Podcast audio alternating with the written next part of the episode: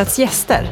En podd där vi på Apotek Hjärta träffar olika experter för att prata om aktuella ämnen knutna till hälsa och välbefinnande. I just det här avsnittet pratar vi om cancer ur ett läkarperspektiv.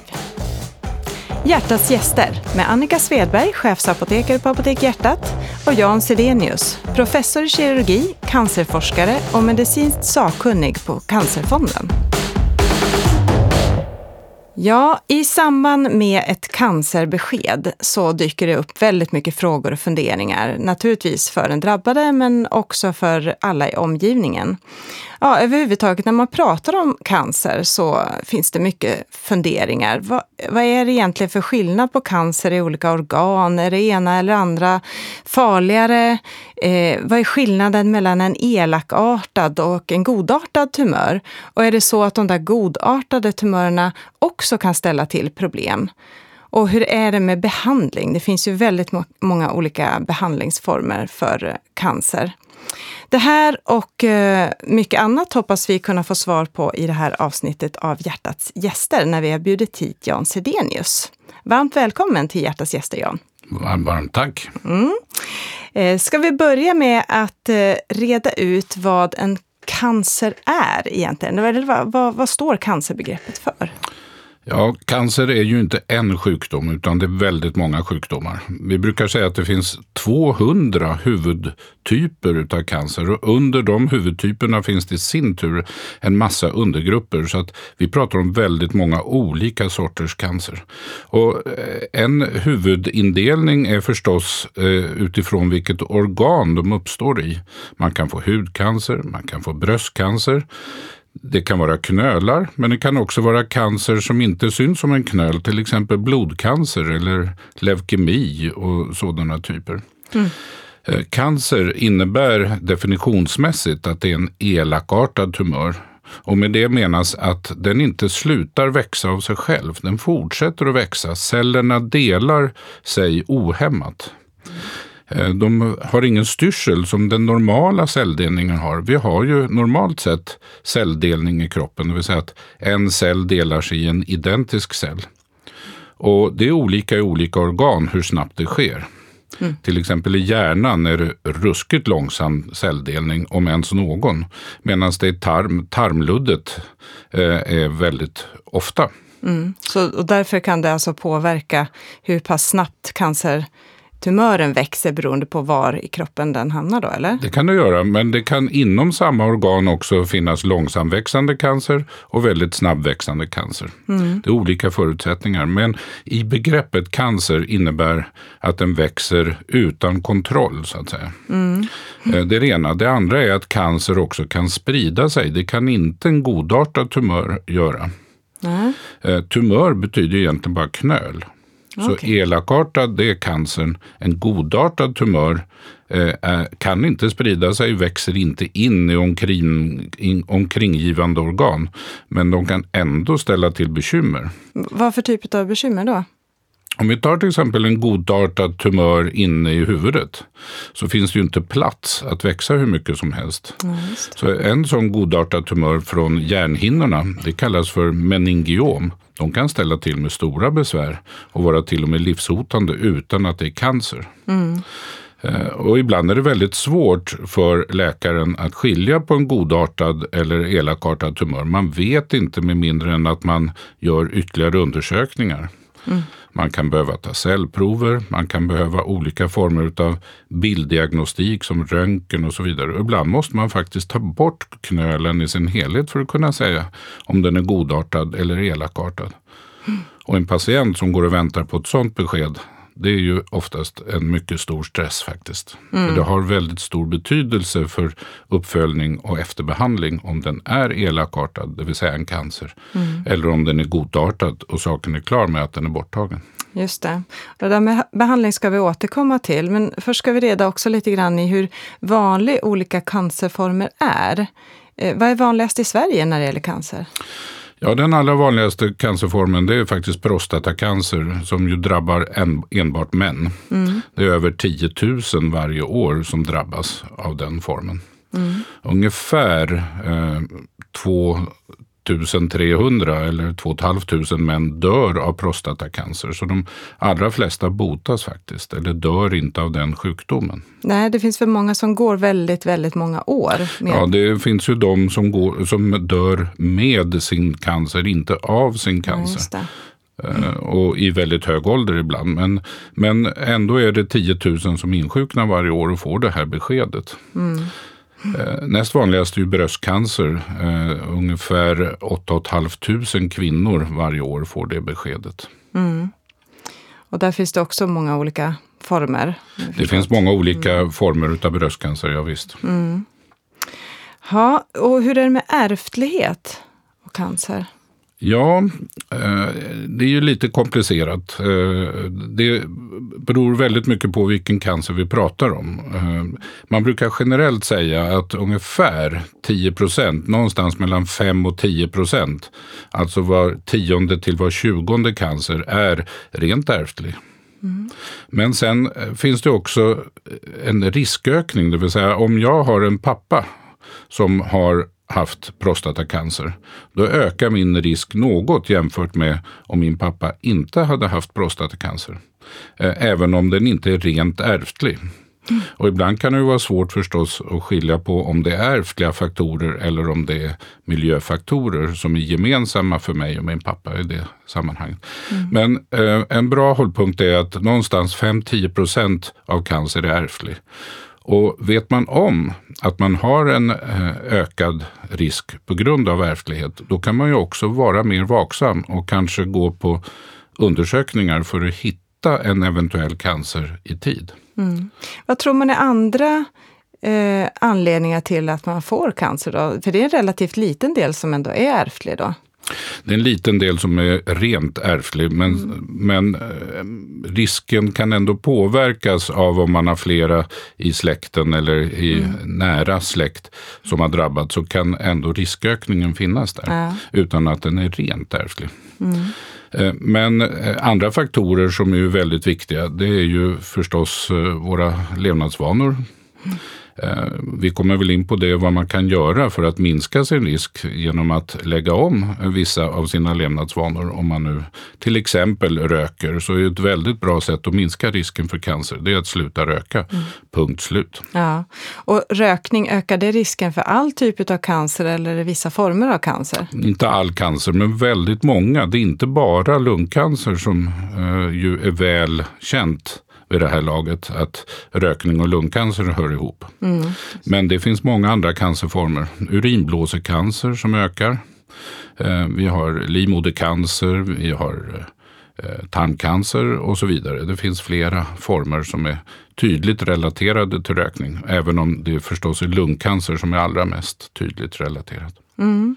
Det här med, nu, det, när vi ändå är inne på, på vad man kan göra själv för att undvika cancer så kan vi prata eh, andra saker som jag har hört, jag har läst om eh, eh till exempel det här med kost, att det påverkar utvecklingen av cancer i tjocktarmen och, och kanske andra ställen i magen också. Är det någonting du kan säga något om? Ja, det här är ju eh, kunskap som är tämligen ny, även om tankarna har funnits länge. Men det är ju svårt att leda i bevis eh, att en viss kost leder till ökad risk för cancer. Och skälet till det är ju att det kan ta väldigt lång tid för en cancer att utvecklas. Men vi har mer och mer data som talar för att övervikt i sig också är relaterat till en ökad risk för vissa cancerformer, till exempel tarmcancer. Och felaktig kost leder ju till en ökad risk för övervikt. Just det. Så det är det ena. Det andra är att det finns eh, tecken på att en allsidig och sund kost, det vi ibland beskriver som medelhavskost, Mm. Och jag kan kort nämna vad det står för. Men en medelhavskost eh, minskar risken faktiskt för att insjukna i vissa cancerformer.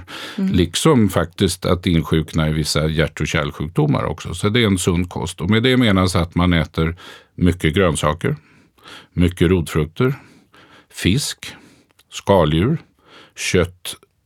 Kanske bara någon gång i veckan. Eh, baljväxter, olivolja, citrusfrukter, eh, och inga excesser av fett, inga excesser av eh, kolhydrater lagom av de här olika faktorerna.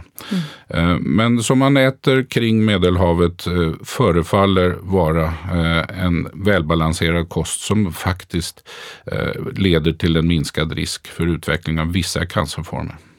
Mm. Sen är det ju så också att motion kopplat till detta är också av godo. Mm. Och eh, det har inte bara med kroppsvikten att göra, även om den ju påverkas i positiv riktning av, av motion. Mm. Eh, men det tycks också vara som att det är själva rörelsen. Vi är ju egentligen skapta för att röra oss på oss mer än vad vi gör idag. Mm. Så är det nog också så viktigt att fastslå att en väldigt stor del av de som drabbas, där finns det ingen påvisbar orsak. Varken levnadsvanor eller ärftlighet eller någonting, utan det är faktiskt slumpen. Och Det finns god forskning som visar att en stor del, kanske hälften, eh, det är svårt att säga någon exakt siffra där, är faktiskt slumpen som gör att man drabbas. Och det kan ju vara ibland trösterikt att det faktiskt är så. Mm. Eh, hur viktigt, alltså hur upptäcker man cancer överhuvudtaget? Hur vet man om man har en cancersjukdom och hur viktigt är det att upptäcka det i god tid? Ja, det är en av de viktigaste eh, vägarna till att öka chansen till att bli botad från sin cancer. Det är ju att upptäcka i tid. Och Det finns ju olika sätt att göra det. Det finns ju ett antal symptom, alltså tecken på att man har en sjukdom som ska göra att man går till doktorn. Mm. Och det är? Ja, om vi till exempel eh, har tarmblödning, eh, det kommer blod i samband med att man går på toaletten. Absolut ska man gå till doktorn då och inte skylla på att man nog har hemorrojder utan det ska undersökas. Mm. Och även om man är ung. För det är inte uteslutet att det kan bero på eh, att det finns en tumör där inne. Mm. Vi har blod i urinen Skyll inte på att det var rödbetor igår utan gå eh, till middag igår utan gå och kolla. Finns det blod i urinen måste det undersökas.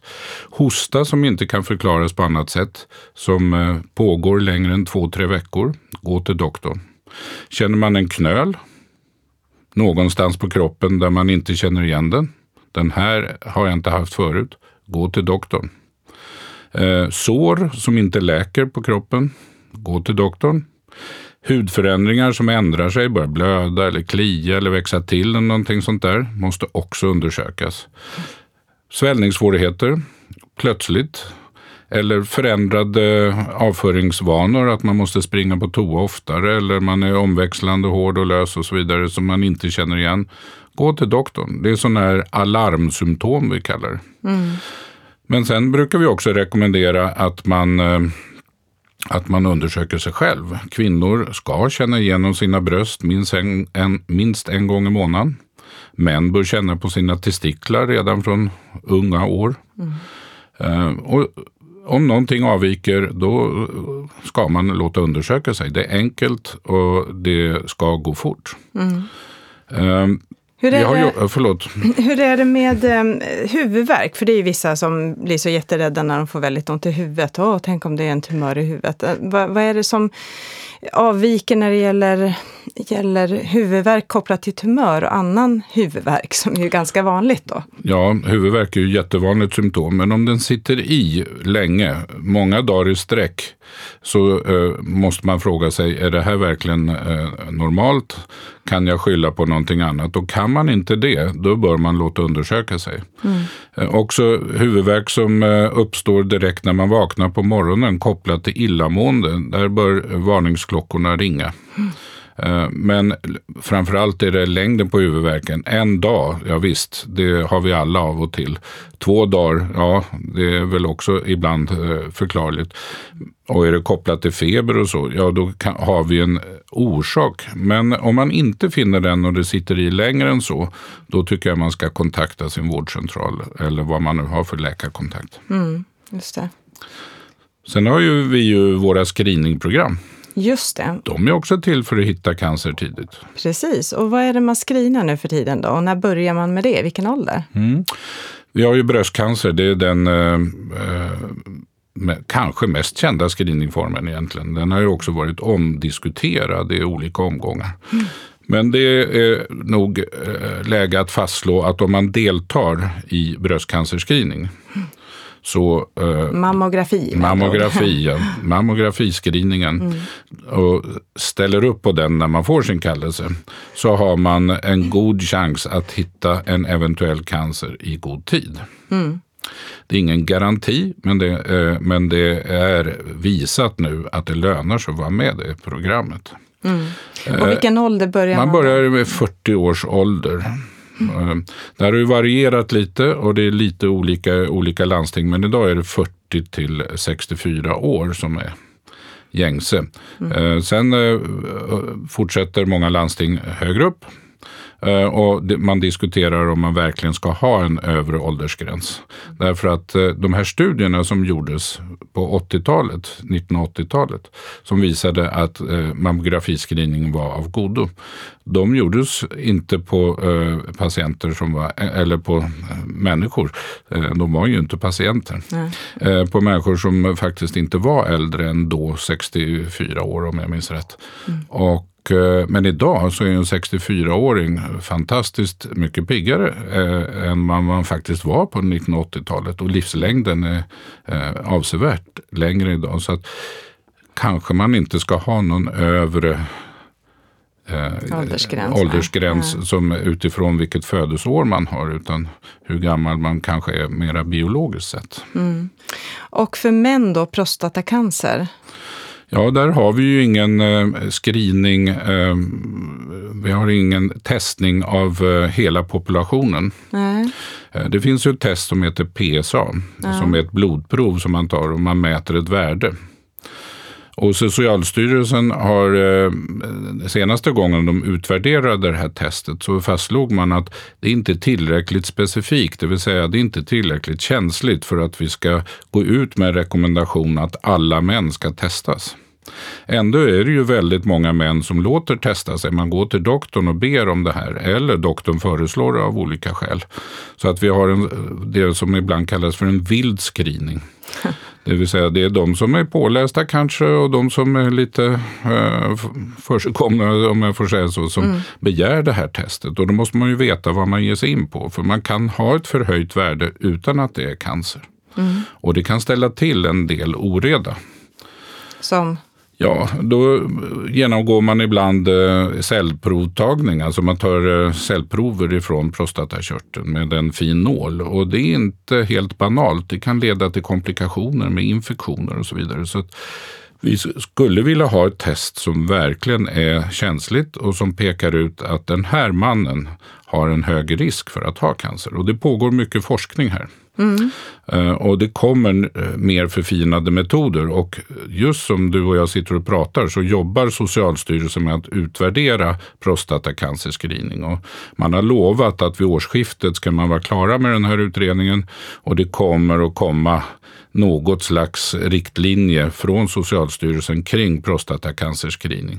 Och det har man lovat till nästa sommar, alltså någon gång våren 2018. Och det ser vi ju fram emot med mycket stor spänning. Mm. Eh, jag törs inte gissa eh, vad det, vad det kommer för riktlinjer, men någon form av eh, screeningverksamhet, om jag får gissa, tror jag kommer att finnas. Mm. Och det finns ju en annan cancerform som kvinnor drabbas av, livmoderhalscancer, där man också screenar. Ja. Från relativt unga år. Ja, eh, det är väl 23 år så börjar man titta med cellprover eh, på om det finns förstadier till, eh, till livmoderhalscancer. Mm. Och någonstans vid 30 års ålder går man också över till att testa om det finns ett särskilt virus eh, som eh, är roten till väldigt många livmoderhalscancrar. Mm. Det heter HPV, hu humant papillomvirus. Eh, och eh, har man det så ökar risken att man också får cellförändringar och sedermera cancer. Nu har vi ju vaccination för HPV. Precis. Eh, som i dagsläget flickor får. Mm. Och med det så kommer antalet kvinnor som drabbas av livmoderhalscancer kommer att sjunka med åren. Mm. Ja, det är fantastiskt. Och det Ja, det hoppas man skulle kunna komma, alltså den typen av framsteg skulle kunna komma med andra cancerformer också. Vem vet? Ja, det, det kommer naturligtvis. Nu är det inte alla cancerformer där vi kan peka på att det är ett virus som är utlösande orsak, men det finns andra. Mm. Eh, levercancer är ett sådant där hepatitvirus Just kan det. förorsaka levercancer. Det är ingen stor vara i vårt land. Men i andra länder är det ett jätteproblem. I Afrika till exempel, där är ju levercancer en mycket vanlig sjukdom. Och kunde man vaccinera dem för olika hepatiter så skulle man rädda liv där också. Mm, just det. Eh, är det några andra cancerformer vid sidan av eh, prostatacancer där du känner att det här vore ju fantastiskt om vi kunde börja screena på något, någon typ av systematiskt sätt? Ja, då, det finns det. Vi har ju eh, tarmcancer och där har vi ju faktiskt screening. Eh, I Stockholm där eh, bjuder man in samtliga att lämna avföringsprover för att se om det finns blod i avföringen. Eh, Och finns det det, då blir man då erbjuden en tarmundersökning, så kallad koloskopi, där man för in en, en, eh, ja, en slang i tarmen med en videokamera i änden och tittar på hela tarmen. Och då kan man se om orsaken var en tumör. Ibland är det en godartad tumör. Och då kan man ta bort den godartade tumören. Eh, lämnar man en godartad tumör i tarmen så finns det de som utvecklas till cancer med tiden. Så det är ju ett väldigt fiffigt sätt då att eh, faktiskt förebygga cancer. Mm. I övriga eh, delar av Sverige så eh, undersöker man om man ska eh, ta sånt här prov, avföringsprov eller om man ska göra en tarmundersökning från början som, som screeningmetod. Men eh, faktum är att eh, Socialstyrelsen anser att landstingen ska erbjuda screening för tarmcancer. Eh, screening för tarmcancer räddar faktiskt många hundra liv i vårt land. Genom att man upptäcker den i tid. En annan cancerform som också vet jag är väldigt viktig att upptäcka i tid, det är ju hudcancer, malignt melanom. Där är det ju verkligen avgörande för om det går att behandla eller om det är för sent. Eh, och eh, där finns det ju också sätt att eh, screena. Eh, Ja, det gör det. det, där finns det ju familjer som har en ökad ärftlig risk. Bland annat. eh, Och eh, patienter, individer som har många fläckar på kroppen. Och där kan man behöva regelbunden screening hos en hudläkare faktiskt. Hudläkarna har ju idag hjälpmedel att titta på de olika fläckarna och kan på ett hyggligt sätt säga att den här ser farlig ut, den här ser inte farlig ut. Och de som ser farliga ut får man då ta bort. Eh, Men det är riskindivider. Men vi ska alla, tycker jag, titta på vår hudkostym av och till. Det är svårt att göra själv, men då får man väl be en partner eller någon familjemedlem att titta på ryggen och på ställen där man inte kommer åt att titta. Och har man fläckar där- där man, som man inte känner igen, som har ändrat sig eller ändrat karaktär, börjat klia, till och med börjat blöda, då går man till doktorn. Eh, Och hudcancer är ju den form som eh, faktiskt ökar mest i vårt land. Eh, Och det beror ju, eh, så vitt man kan bedöma, först och främst på våra solvanor. Eh, Vi åker till varmare länder, vi skyddar oss inte tillräckligt och vi bränner oss när vi är unga. Och det får man betala för när man blir äldre. Det är ju någonting man kan förebygga också. Mm. Vi har en annan podd som handlar just om hudcancer faktiskt, Ja, inspelad. Och det man också kan göra om man finns i närheten av ett Apotek Hjärtat apotek som har eh, födelsemärkeskontroll, eh, det är att man kan gå dit och få, eh, om det gäller en särskild eh, hudfläck som man skulle vilja få uppkollad, så kan man få den eh, avskannad så går bilden iväg i en bild som är alltså tagen på flera lager av huden ut till en hudläkare som, eh, som gör en bedömning om det här är något som man måste kolla vidare på eller inte. Då. Så det är också ett sätt om, om man som sagt var finns i närheten. Ja, jag har hört talas om detta och jag tror det är alldeles utmärkt. Vi har ju tekniska hjälpmedel idag faktiskt att eh, till och med med hjälp av våra smartphones ta bilder av fläckar eh, och kunna bedöma om det är någonting som ska undersökas närmare. Det är ju otroligt värdefullt. Eh, Då behöver man ju inte åka till doktorn alla gånger. Nej, precis. Men eh, man ska vara varse och det här är tillräckligt vanligt för att vi alla ändå ska vara uppmärksamma på det. Sen har vi ju en annan cancerform som måste tas upp i det här sammanhanget och det är lungcancer. Just det. Därför att det är fortfarande den cancerform som allra flest dör av i vårt land. Idag röker ja, ungefär 15 procent av alla kvinnor och kanske 11 procent av männen. Men unga tjejer i årskurs två i gymnasiet, där röker 25-30 procent. Mm. Uh, och vi måste uh, på något sätt ändra den här trenden, det bara är så.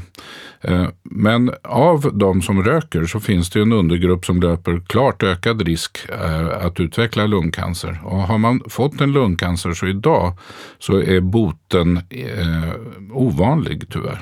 Mm. Det kanske är 15-20 procent som lever längre än ett par år bara. Mm. Och då börjar man diskutera att riskgrupper ska screenas för lungcancer.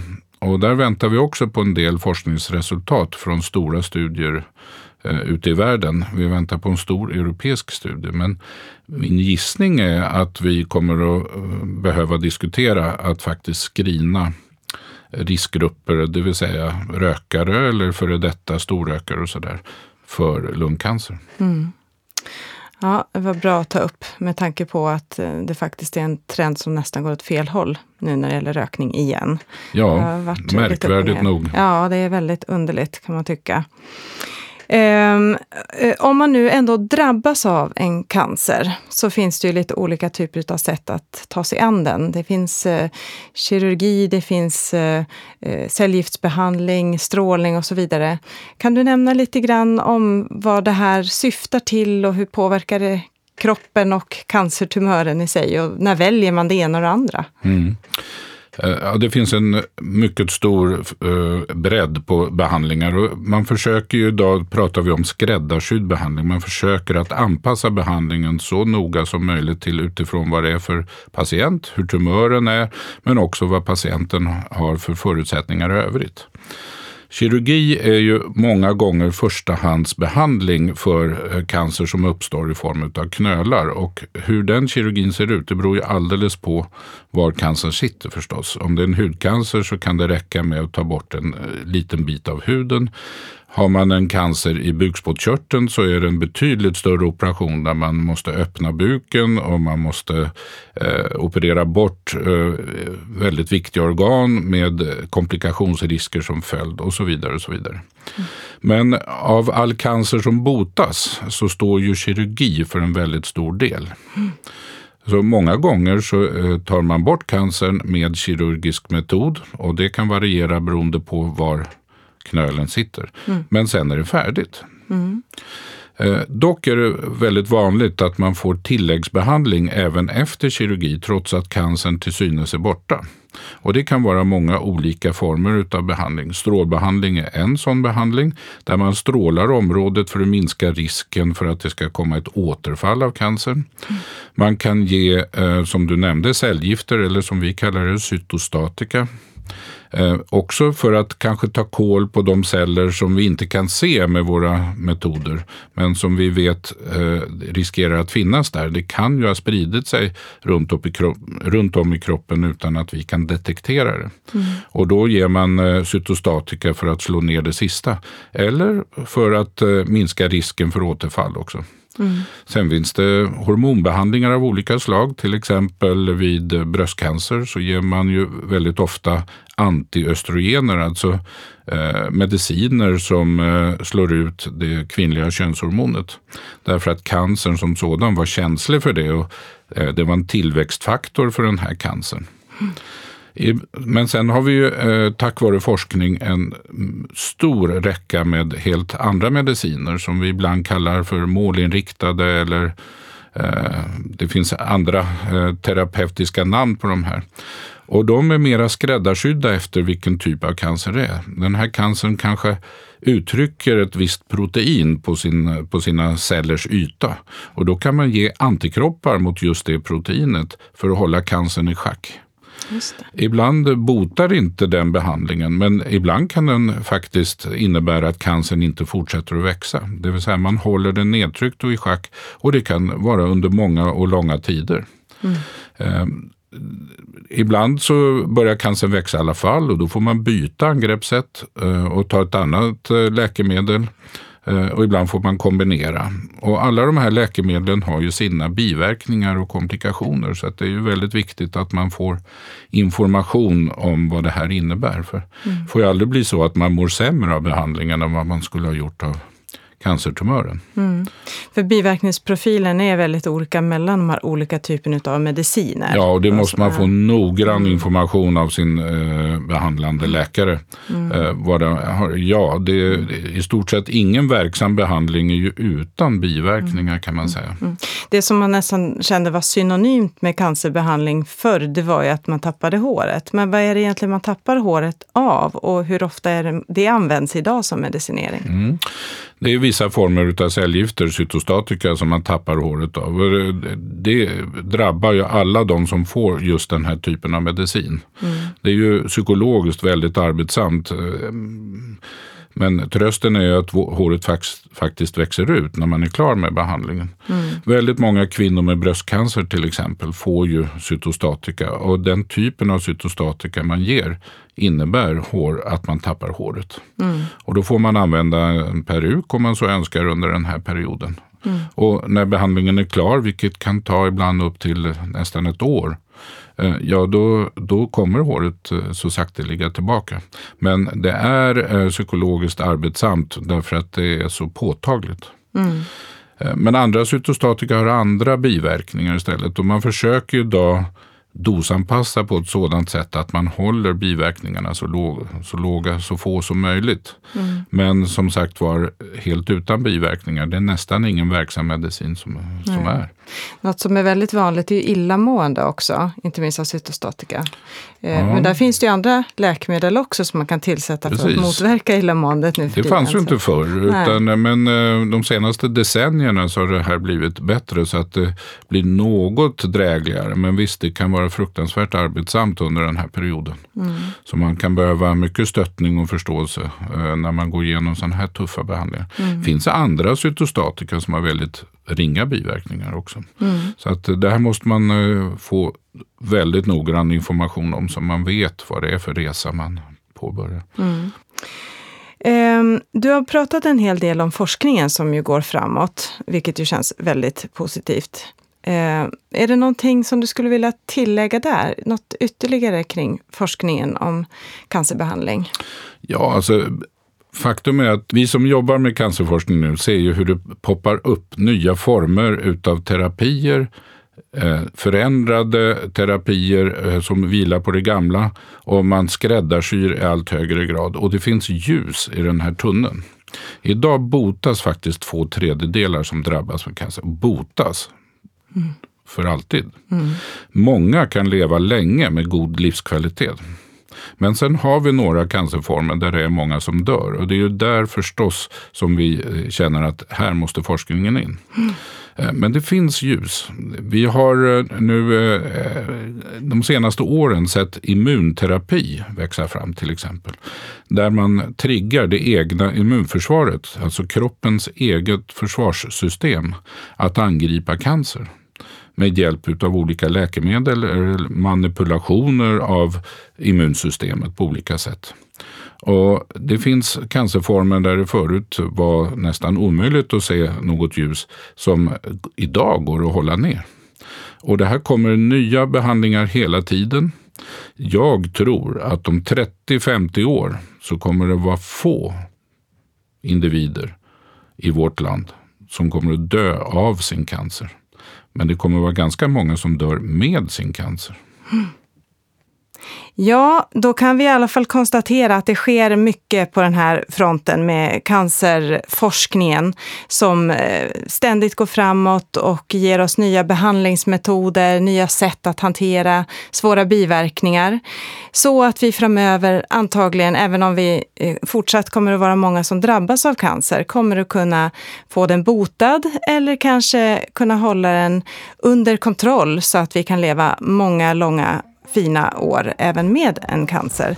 Så jag hoppas att framöver kommer inte ordet eller begreppet cancer att vara lika skrämmande och otäckt som det har varit historiskt. Eh, vi har lärt oss otroligt mycket idag och eh, jätteroligt att ha dig här, Janne, eh, idag. Och jag tackar så mycket för att du har delat med dig av din kunskap inom området. Stort tack.